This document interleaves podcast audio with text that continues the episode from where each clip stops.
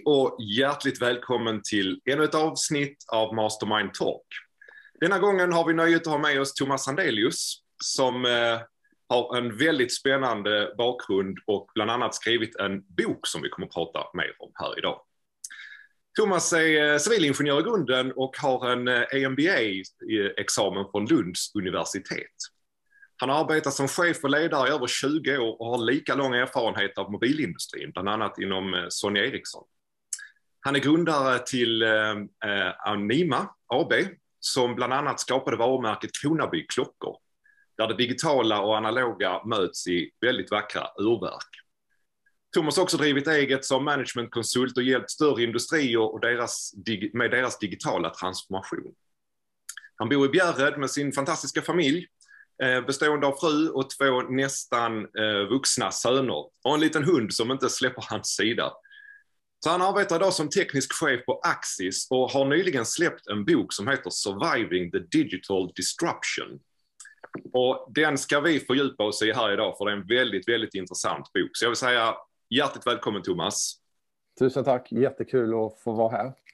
Verkligen kul att ha dig med. Vi är eh, jättenyfikna på att höra om dig och din bakgrund och um, hur det kom sig att du skrev den här boken uh, Surviving the Digital Disruption. Du får jättegärna berätta lite om dig själv och bakgrunden. Allting har ju en historia och så har även denna boken ska man säga. Jag, jag har ju varit, jag har varit igång och, och kört eh, i mobiltelefonbranschen under lång tid och sett, sett ett antal cykliska förlopp som har intresserat mig mycket ja, under, under den tiden så var det väldigt, väldigt mycket fokusering på att man skulle hitta en balans mellan våra tekniska produkter, marknad och så rätt mycket ledarskap och de bitarna. Sen, sen om man lägger till det cykliska och man lägger till lite grann av det, av det kognitiva mentala så blir man automatiskt intresserad av, av cykler och, mm. och sådana cykliska förlopp. Och det, det, gjorde, det var det som gjorde att jag blev nyfiken på att, att starta ett bolag. Vi hade gett oss in på den digitala eh, revolutionen redan under Sony i slutfasen där vi började jobba med uppkopplade smarta produkter som är en liten nisch av den digitala eran. Ehm, och, och, den vill jag bygga vidare på när Sony drog sig allt mer tillbaka från Lund. Så, så jag, jag tänkte att om vi, om vi skapar ett bolag som som ger, ger oss in i den här och tar en nisch vad gäller att hjälpa företag med deras digitala produkter eller att göra egna vackra produkter själv, mm. så skulle vi lyckas. Mm. Och vi lyckades väldigt bra, speciellt då med de sakerna som var snabbast och lättast att göra, att få fram en, en vacker klocka. Eh, en, en, en, kombination, eh, som jag brukar säga, en kombination av Longines, för vi mm. tog in eh, Longines chefsdesign till Sverige, Francis Jacquerie, och kombinera med Lunds bästa förmågor i all typ av teknik. Så det, det, är egentligen grunden till det. Och när man, när man kommer in i en klockindustri så kommer man i kontakt med den digitala marknadsföringen, digital försäljning. Vi hade en massa digitala logistikflöden mellan fabrik och, och distributörer. Så när jag slutade på, på eh, Anima eh, och började, som en, och började söka mig lite grann till ny roll så tänkte jag att den här nischen är ganska, ganska intressant. Och bland annat Alfa Laval var generösa nog att ge mig en chans att gå in och titta på deras digitala resa. Mm. Eh, Alfa Laval är ett otroligt, ett otroligt bra och välskött svenskt industribolag. Så det var en helt ny värld för mig att komma in och då, då fick jag en annan aspekt på den digitala resan som företag ska göra. Då, då utgår man inte från att det är ett tekniskt eh, bolag med en massa nya produkter hela tiden utan ett väldigt stabilt industribolag som gör samma resa. Ehm, och ehm, när, när pandemin kom, pandemin har ju i allt det stort varit en ganska negativ händelse, men för mig så innebar det ett litet break. Och då tänkte jag i början att men nu får jag chansen äntligen att reflektera lite grann över, mm. över det jag har gjort. Mm. Och, och då började jag skriva ner lite grann av alla powerpoint och, och, lite minnen från, från, från Sony och Ericsson och Sony Ericsson. Och även till och med bak till facit skrivmaskin och det har jag också sett. Ja. Och, och sen, sen fick jag lite mer tid för den här pandemin, det ville inte riktigt ge med sig. Och till slut så hade jag ett manus till en bok. Så tänkte jag, ja, men jag avslutar det här. Och sen, sen får vi se sen, sen laddar vi om efter pandemin. Så att i, i den boken har jag försökt att, att göra någonting som jag tycker är ganska, ganska obegripligt och, och komplext till någonting som man på något vis kan relatera till. Eh, jag söker lite historia bakåt. Jag försöker dra paralleller till, till andra industriella transformationer eller disruptioner. Och sen mm. försöker jag att bryta ner lite grann kring, kring vad den digitala transformationen vad den består av. Och sist, med, med, med slutsatsen av de, av de tre första delarna, då inser man att det här är en företagstransformation. Detta är inte ett nytt IT-system. Så då mm. försöker jag att ge mig in lite modigt mm. vad det innebär att transformera ett företag och, och, och, de olika aspekterna av det. Så det, mm. det är väl egentligen hela, hela bakgrunden.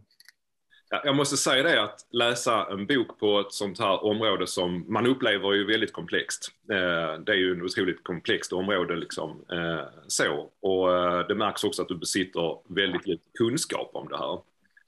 Men när jag läser den här boken så känner jag, alltså det, det, den går rakt in. Jag tycker det är jättespännande att du har tagit det här historiska perspektivet också. Man får ju verkligen vara med på en resa här tillbaka i tiden och hur det här fenomenet av förändringsprocessen och de här paradigmskiftena som sker liksom genom historien om och om igen och när det kommer in på marknaden och börjar verka inne i marknaden. Hur det, är, det är jättespännande och det, jag, liksom, jag tycker det är ett genidrag att ta någonting som är så komplext och göra det, göra det lättförståeligt. Det, det, ja, nej, men det är verkligen snyggt Thomas. Så eh, på, på framsidan av den här boken som ser ut så här. Ja. Eh, så är det en trehuvad drake. Just det. Vad betyder den?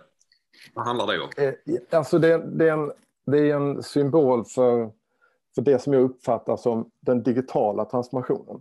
Mm. Det här, det här, den här digitala transformationen är ju eh, den, vi går in i den fjärde industriella eran. Så in, innan dess har vi haft mekanisering Eh, där vi mekaniserade och, och satte igång industrier och egentligen skapade hela det industriella samhället från 1890. Sen om man läser Lennart Schöns bok så kommer man komma fram till att, att de, här, de här transformationerna sker nästan kliniskt vart 40 år. Eh, eh, en fantastisk eh, bra data databaserad analys på det som, som Lennart gör.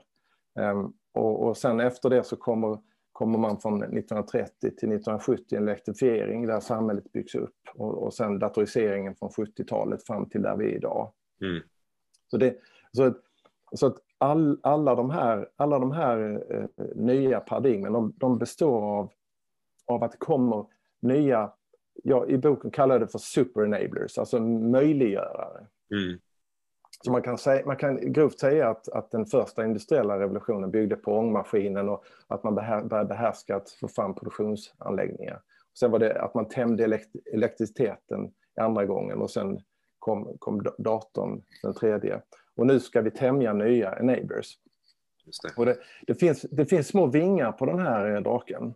Mm. Och det, det, är min, det, det, det, är en flygande trehövdad drake. Och de, de vingarna som bär den här transformationen är de super som, som kommer nu. Och, och tricket för alla företag och alla samhällen och alla personer det är att, att snabbt eh, på något vis applicera de här, de här enablerna. För gör man inte det så kommer man att komma väldigt snabbt efter.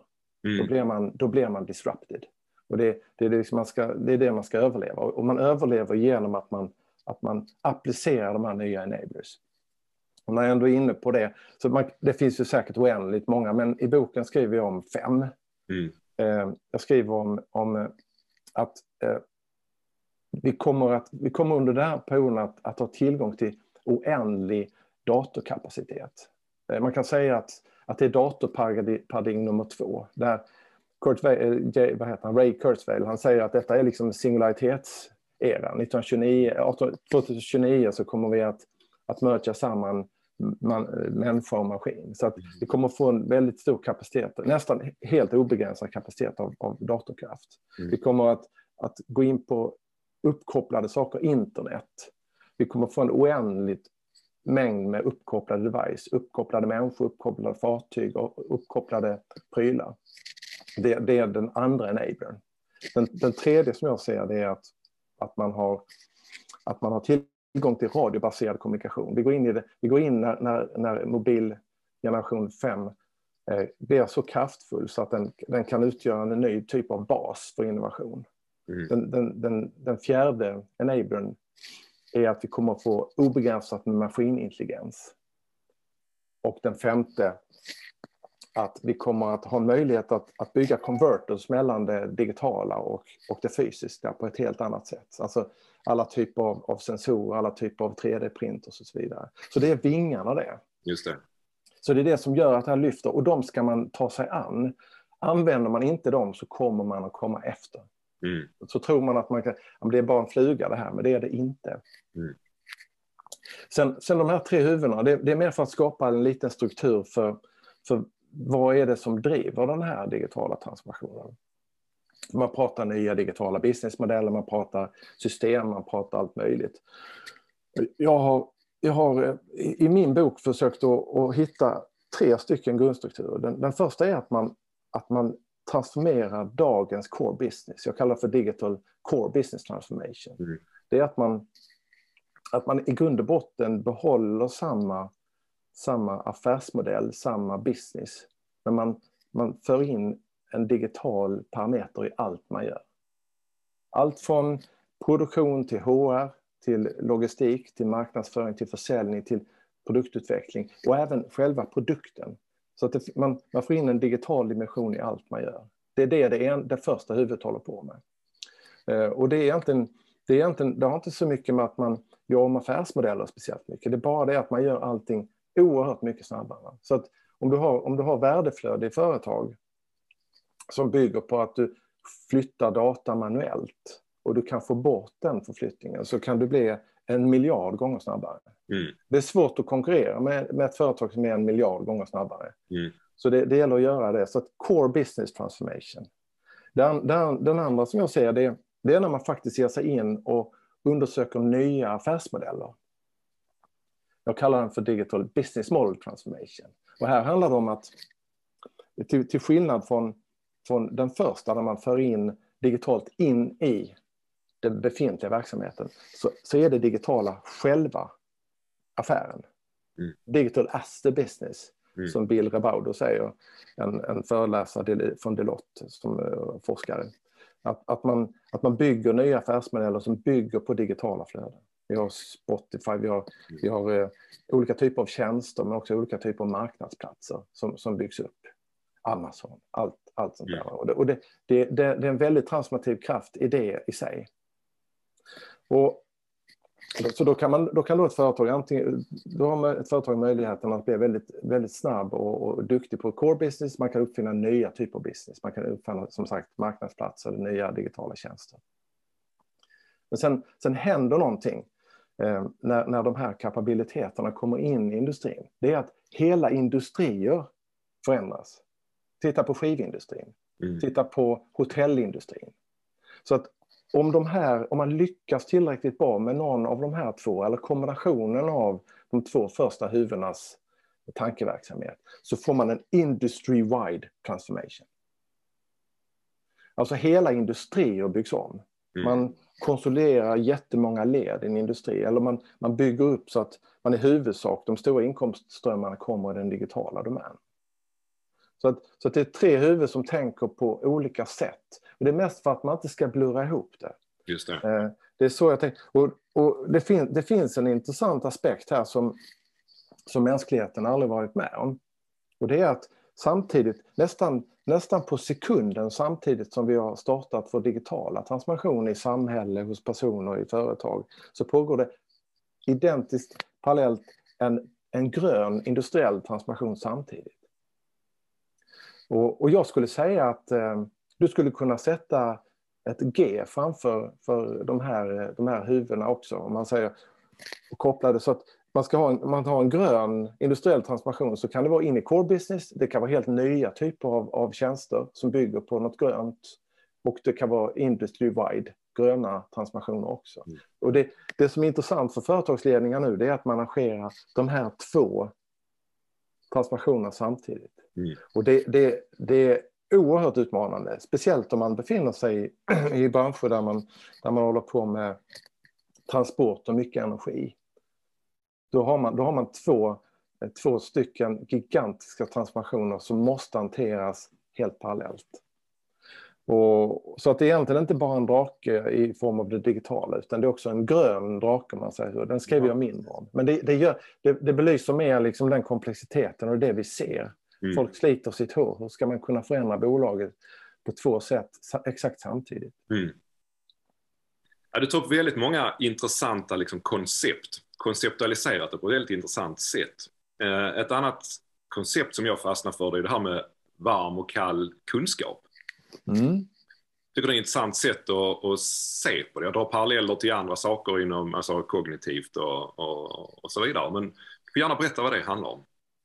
Ja, det, det blir, det, det, det, är mitt begrepp. Det, det, är möjligt att det finns. Jag, jag, tror jag har hört någon som använder begreppet kristallin och, och mer liquid kunskap också. Mm. Men det jag tänker på när jag, när jag använder varm och kall kunskap, det är att kall kunskap är någonting som är framtaget i det förgångna. Någonting som, någonting som, som fortsätter vara relevant, men det, det, är, en, det är en gammal kunskap. Eh, och sen den varma kunskapen är någonting som är helt fräscht, helt nytt, som, som har utvecklats här och nu. Mm. Och de flesta företag, skulle jag säga, bygger sin verksamhet på att förvalta gammal kunskap. Mm. Och det, det, då, blir, då blir det väldigt intressant med, med patent, med marknadsföring, med olika typer av, av strategiska sammanslagningar och konsolideringar. Man, man försöker få ner kostnader på sin produkterna baserad på, på gammal kunskap etc. etc. Mm. Mm. Eh, så där är vi idag och, och, det kan man leva väldigt gott på. Är man, är man duktig, är man, har man en, en, en högpresterande firma så kan man leva på detta i decennier. Mm. Men sen, sen är det nu, nu när allting ska förändras snabbt så, så finns det risk att, att man har, har blivit så bra på det här, att, att förvalta den gamla kunskapen, så att man har förlorat förmågan att, att skapa helt ny kunskap.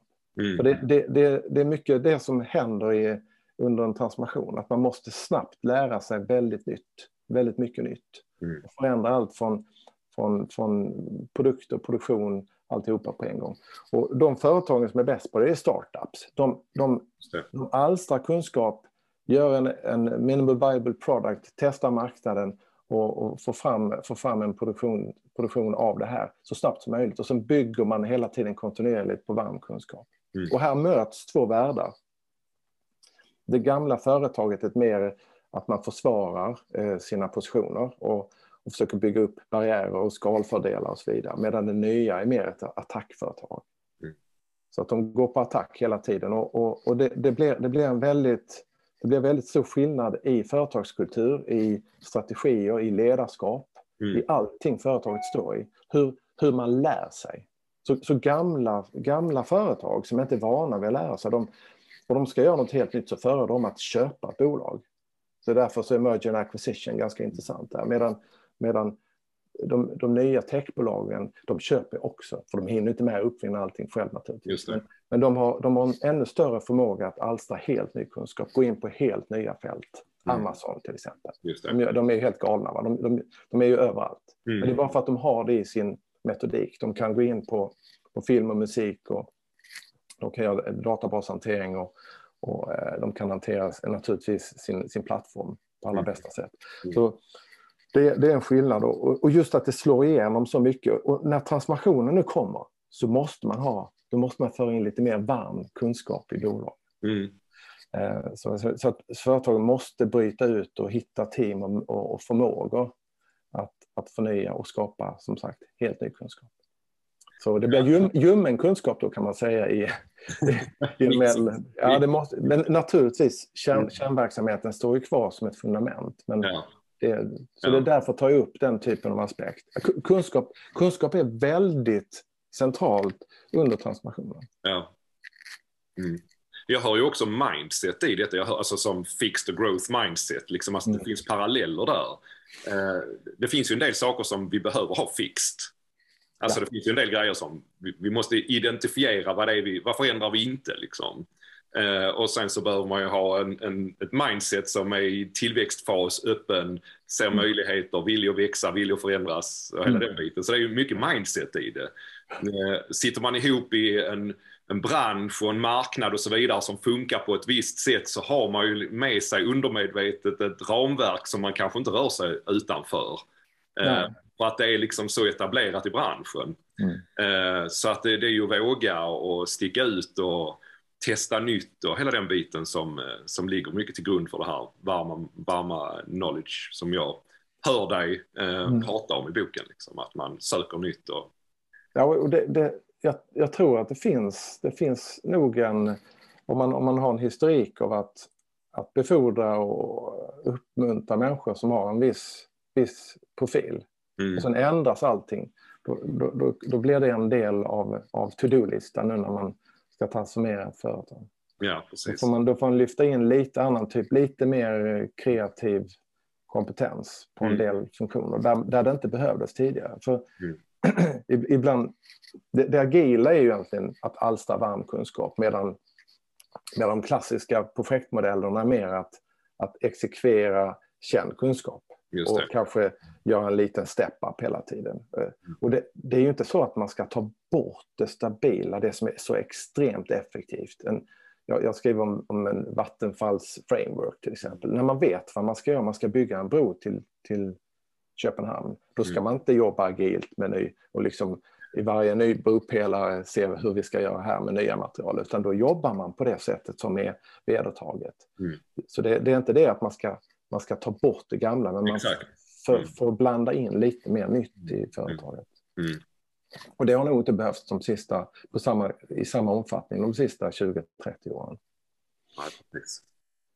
Så vad är, det för, vad är det för nycklar nu? Nu sitter många företag där ute liksom och um, befinner sig här, ska vi kalla det liksom lite fem i tolv här. Det, jag mm. upplever som att du ser att det kommer en transformation här snart på, på, bredare, på bredare front. Vissa, vissa branscher märker av det redan nu, de är inne liksom i förändringsprocesser. Medan jag upplever som att du ser att det kommer komma en mycket större skifte.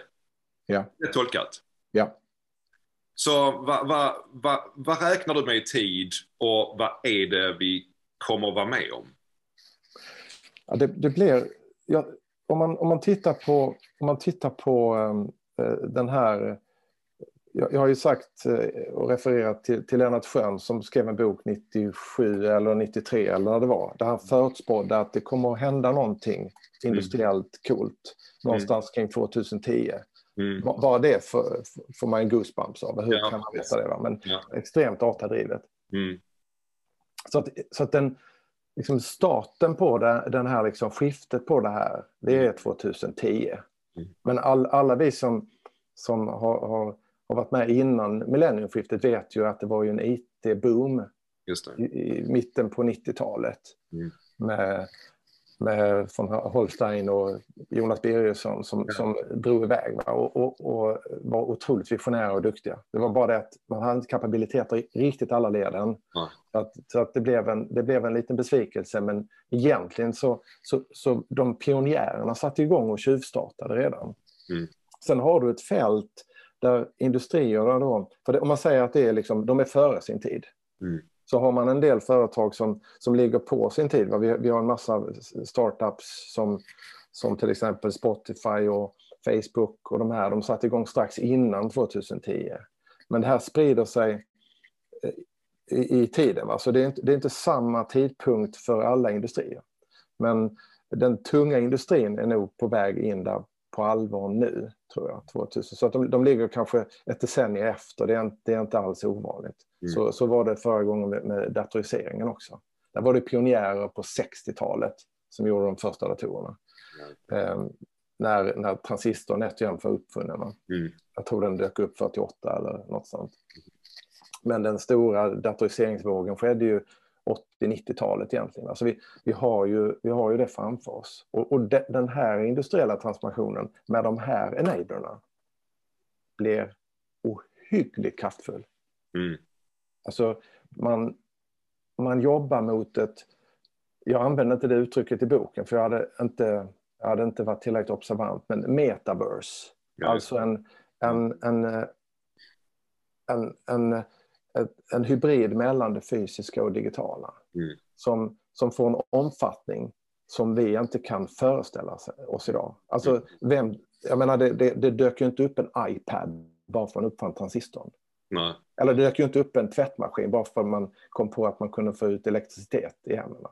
Utan alla de här riktigt coola grejerna Mm. som vi inte kan föreställa oss idag, de ligger för oss. Och det går in i bolagen också. Och det kommer nog att börja nu ungefär. Att, att, att bolagen blir mer som, som digitala fysiska hybrider. Metaverse. Där jag, jag skulle till och med kunna säga att de blir en, en plattform av services. Och en plattform av services är som en dator. Va? Den, den kommer liksom att vara mycket mer autonom och mycket mer i, i bägge världarna. Mm. Och som sagt, det här är, är ännu kraftfullare än datorn kunde leverera bara som, som en, en device. Detta är, detta är något helt annat. Ja. Ja, det, är, det är superspännande. Det är jätte, jättespännande. Det är ju liksom, man, man, man ställer sig frågan, eh, i, i, som vi pratade om här inledningsvis med boken, gör det komplexa enkelt. Det kommer ändå ner till användaren, gemene personen, eh, kunden. Mm. Man vill ju kunna köpa tjänsten, använda sig av alla förmåner och fördelar och allting som kommer in på ett enkelt sätt. Så det måste ju Mm. finnas någon, det kommer ju finnas någon form av Google eller någon annan som samlar upp vägen in på något sätt. Eh, kanske man kan tänka sig. Eh, Så det, det, det, som, det som är den, den springande punkten är, det, det är alla de mentala processer som drar igång i huvudet på alla.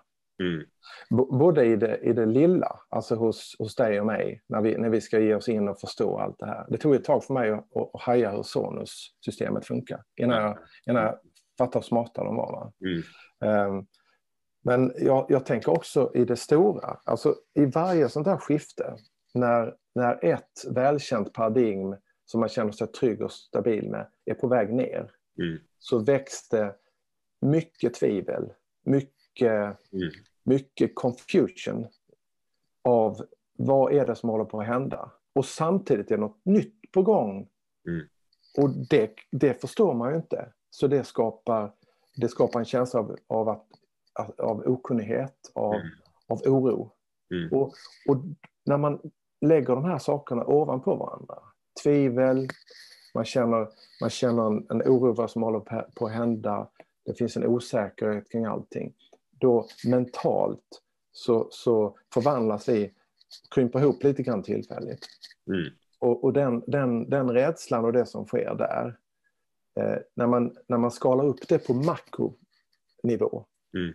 så kan man, kan man dra slutsatser till de oroshärdar som sker i världen. Så, så i princip alla sådana här stora skiften, industriella skiften har haft, haft ganska stora effekter på, på hela det makrostabila stabila läget. T- Titta på andra världskriget, det kom en tio år efter, efter förra industriella skiftet. Vi hade ganska mycket stök kring, kring 70-talet när vi gick in mot, mot datoriseringen med, med Vietnamkrig och Kubakriser och gr- grisbukter. Och nu har vi en, nu har vi en allmän anspänning i det här skiftet. För, för det, den här rädslan ger, ger liksom, kanaliseras i någon typ av, av makrooro. Och det gäller ju också företagen. Mm. Och det gäller kommuner och det gäller personer. Hela vägen ner. Mm. Så att den mentala grejen, eh, den mentala aspekten av det här, det ska man inte, det ska man inte underskatta. Och i de här tiderna, då behövs det ledarskap. Det behövs ett personligt ledarskap för dig och mig. Mm. Det behövs ledarskap inom företagen. Det behövs ett, ett stort ett nationellt och ett makroledarskap för att ta oss igenom denna rädda och, och jobbiga perioden. Ja. Det är ju en jättebra eh, nyckel eh, att eh, delge. Eh, för vad vad- vad kan man göra nu? Eh, nu står man där liksom och inför någonting. Eh, bolagen ska ju inte bara, boken heter ju överleva, alltså Mm. surviving the digital Mm. disruption. Mm. Eh, så att vi vill ju inte vara i överlevnadstillstånd. Vi vill, ju, vi vill ju thrive.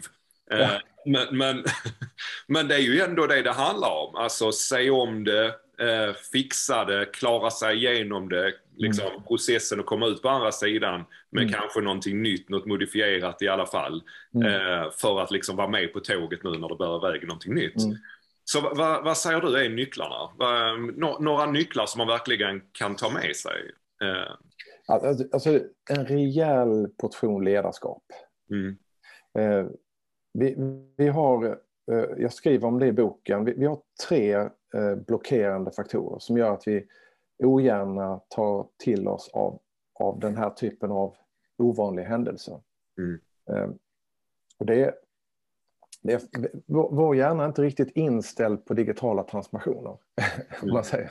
Ja. Eller inte någon transformation alls, utan den är inställd på att kortsiktigt få oss att överleva på ett Ja. hyfsat stabilt sätt. ja, Och, eh, det, det, som, det som är en, en, en del som, som ledarna måste vara medvetna om, det är att, att vi, vi som individer, vi ser det vi letar efter. Vi hittar det vi letar efter. mm, För, för vi har tränat hela, hela vårt system att bara se det som, som har varit intressant för oss Mm. tidigare. Mm. Så det är en, en typ av deep learning om man ska använda machine learning. Ja, men, men allt ifrån ögon och öron. Vi, det är bara någon enstaka procent av allting som vi, som vi tar in som vi faktiskt upplever som relevant. Mm. Det, det, det som vi normalt sett upplever som relevant är det som vi förstår, eh, det som vi fokuserar på och det som verkar vara farligt.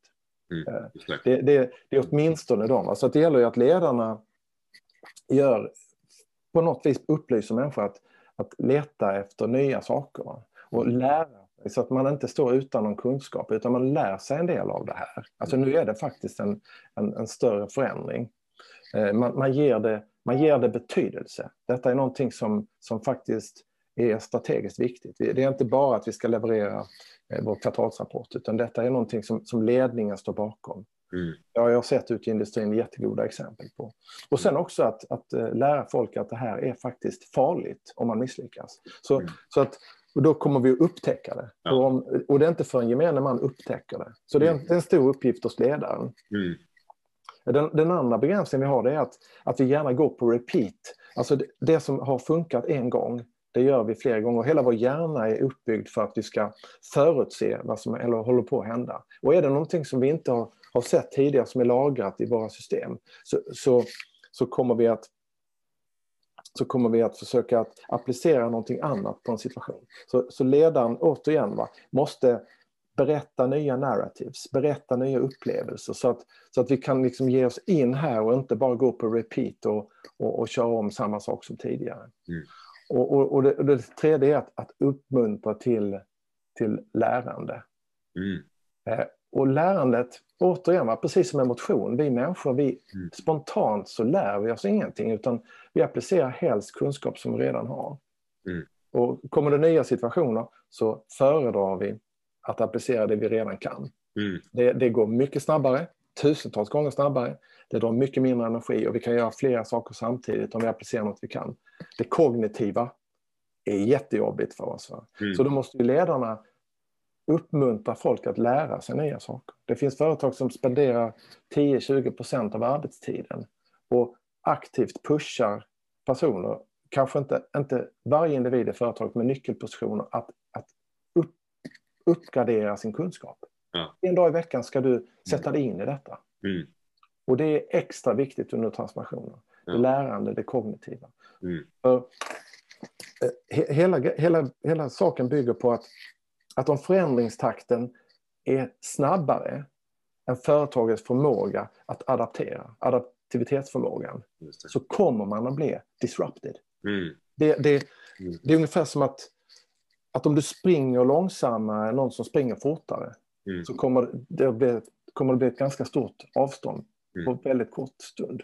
Så det är de tre, skulle jag nog säga, att, att, att ledaren ska fokusera vad gäller pers, personen. Sen så ska man också acceptera att det finns inget facit. Mm. Du, måste, du måste sätta bolaget lite mer i ett, i ett exploring state. Så att man inte bara exekverar. Och acceptera det. Eh, Steve Jobs han, han, han, han brukar prata om connecting the dots. Men det gör man inte innan utan det gör man efteråt. Och. Mm, och då måste man få en annan attityd till att göra saker som, som man inte är helt säker på var det är, väg, på, är på väg. Men att, att man faktiskt gör det. För att sen i efterhand upptäcka hur otroligt klok man var. Ja. Mm. Det skulle jag nog säga är Ja, klokt. men det är jättebra. Det är super. Men vad, vad, är det för, vad är det för um, misstag man i regel gör när man känner ja men den digitala transformationen det är, det är någonting vi ska vara på och vara förberedda liksom och anpassa oss och vara med nu här och så vidare så att man slänger sig in i det här för man vet att det är aktuellt. Uh, vad, vad, är det för missar man gör när man börjar liksom på den här resan? Eller försöker förbereda sig på olika sätt? Jag, jag tror att en, en av, en av um, ett, ett ett lätt misstag att göra inledningsvis det är att man försöker förpacka det här till ett IT-projekt. Mm. Och putta ner det ofta på en CIO. Så att du tar hand om den digitala transformationen. Det handlar att vi ska... Så då har man helt plötsligt gjort det till ett IT-projekt. Mm. Och, och det, det gör att, eh, att då, då, får man mer fokus på IT. Men, men detta, är en, detta är inte ett IT-projekt, detta är en företagstransformation. Mm. Så att du, du, kan inte, du kan inte förpacka det så, utan hela bolaget och alla värdeströmmar i företaget måste vara engagerade. Och det är väldigt svårt att driva det från en enda punkt. Så, så det, det, är nog det är ett misstag. Och, och, och just att, att, man gör det till ett, ett projekt, precis som man hanterar andra saker. Man, man, man sätter det till tidsbestämt projekt och sen så är vi klara med det. Som, en, som att man exekverar en vardaglig sak. Men en förändringsresa eh, som, som, ska, som ska upptäckas. Det, det, är ett, det är ett mycket mer vad ska man säga, kognitivt belastande och mycket mer upptäckande projekt än att man kan tidsätta det och, och räkna fram eh, om, man, om man gör en normal industriell investering, kloka företag, så, så vill man ju ha mer revenues och profits än vad investeringen kostar så kan man göra en enkel kalkyl. Men det är lite svårare att göra en en precis kalkyl på, på en industriell transformation. Så det, det, är nog att man förpackar och att man ser det som ett projekt. Mm. Ett tidsbegränsat projekt. Det tror jag nog kanske är det. Det är väldigt lätt att göra så. Hade jag, hade jag, hade jag varit en busy vd så hade jag nog också försökt göra det. För att då, då, då ökar inte man komplexiteten i hela bolaget. Mm. Men det är precis det man måste, det är precis det det här handlar om. Mm. Att, att man att man accepterar att det är en komplex företagsförändring. Mm. Ja, det är superintressant. Jättebra. Så om du fick näringslivets bara fulla uppmärksamhet under en begränsad stund eh, mm. Och bara få trumma ut ditt budskap. Vad är, vad är liksom ditt, ditt kärnbudskap till, till näringslivet idag? Det, det jag har sett, eh, inte minst från telekom när jag var där, det är att det finns otroligt mycket att vinna på att vara först. Mm. Uh, och det finns otroligt, det finns ofantligt mycket att förlora på att vara väldigt sent ut i en sån här förändring. Mm. Uh, det som jag, jag, jag pratar i, i boken om, om, på svenska tvåhänthet, ambidextrousness, mm. där, där ett företag under en transformation måste ligga med, med två typer av företagsprocesser. Det, det, det, är väldigt jobbigt. Titta, titta på Volvo som har sin, sin dieselmotor, bensinmotor setup och sen så har de en, en el, elmotor mm. eh, parallellt. Och så, mm. och så on top av det så har de en digital transformation. Mm. Alltså där du ligger i det här ambidextrous state för länge. Mm. För då, då, kommer du att, då kommer du inte kunna fokusera fullt ut på framtiden. Jämför med Tesla som bara befinner sig i det nya. De, mm. de har inga gamla dieselmotorer. De har inga gamla bensinmotorer. De har inga gamla analoga bilar som rullar omkring. De har bara digitala bilar uppkopplade på alla möjliga sätt som, som fantasin verkar inte ha någon begränsning. Och så är de bara eldrivna. Så att de är på rätt paradigm.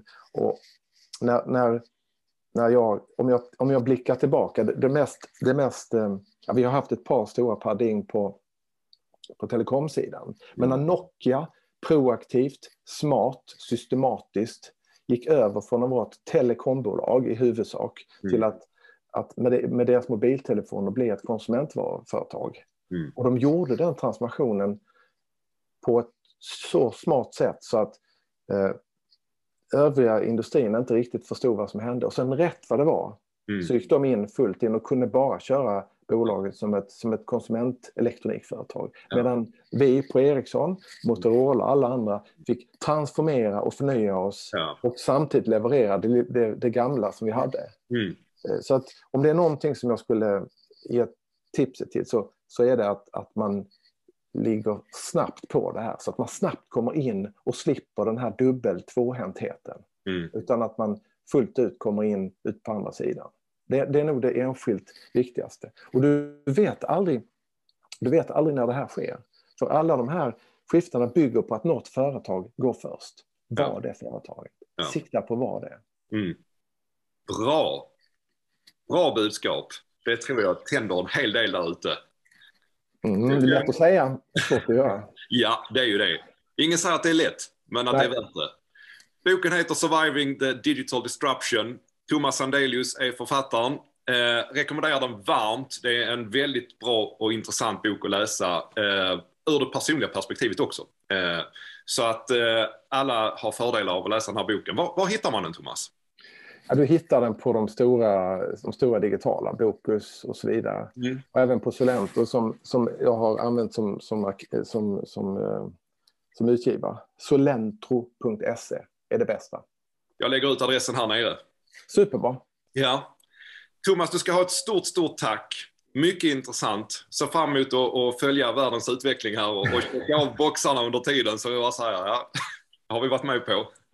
Haft här, varit förberedda lite grann. Mycket intressant. Eh, stort tack än en gång Thomas. Nöje att ha dig här. Tusen tack. Tusen tack. Tack. Och vi hörs vid nästa tillfälle när vi har en ny spännande gäst på gång. Allt gott. Hej då. Hej då.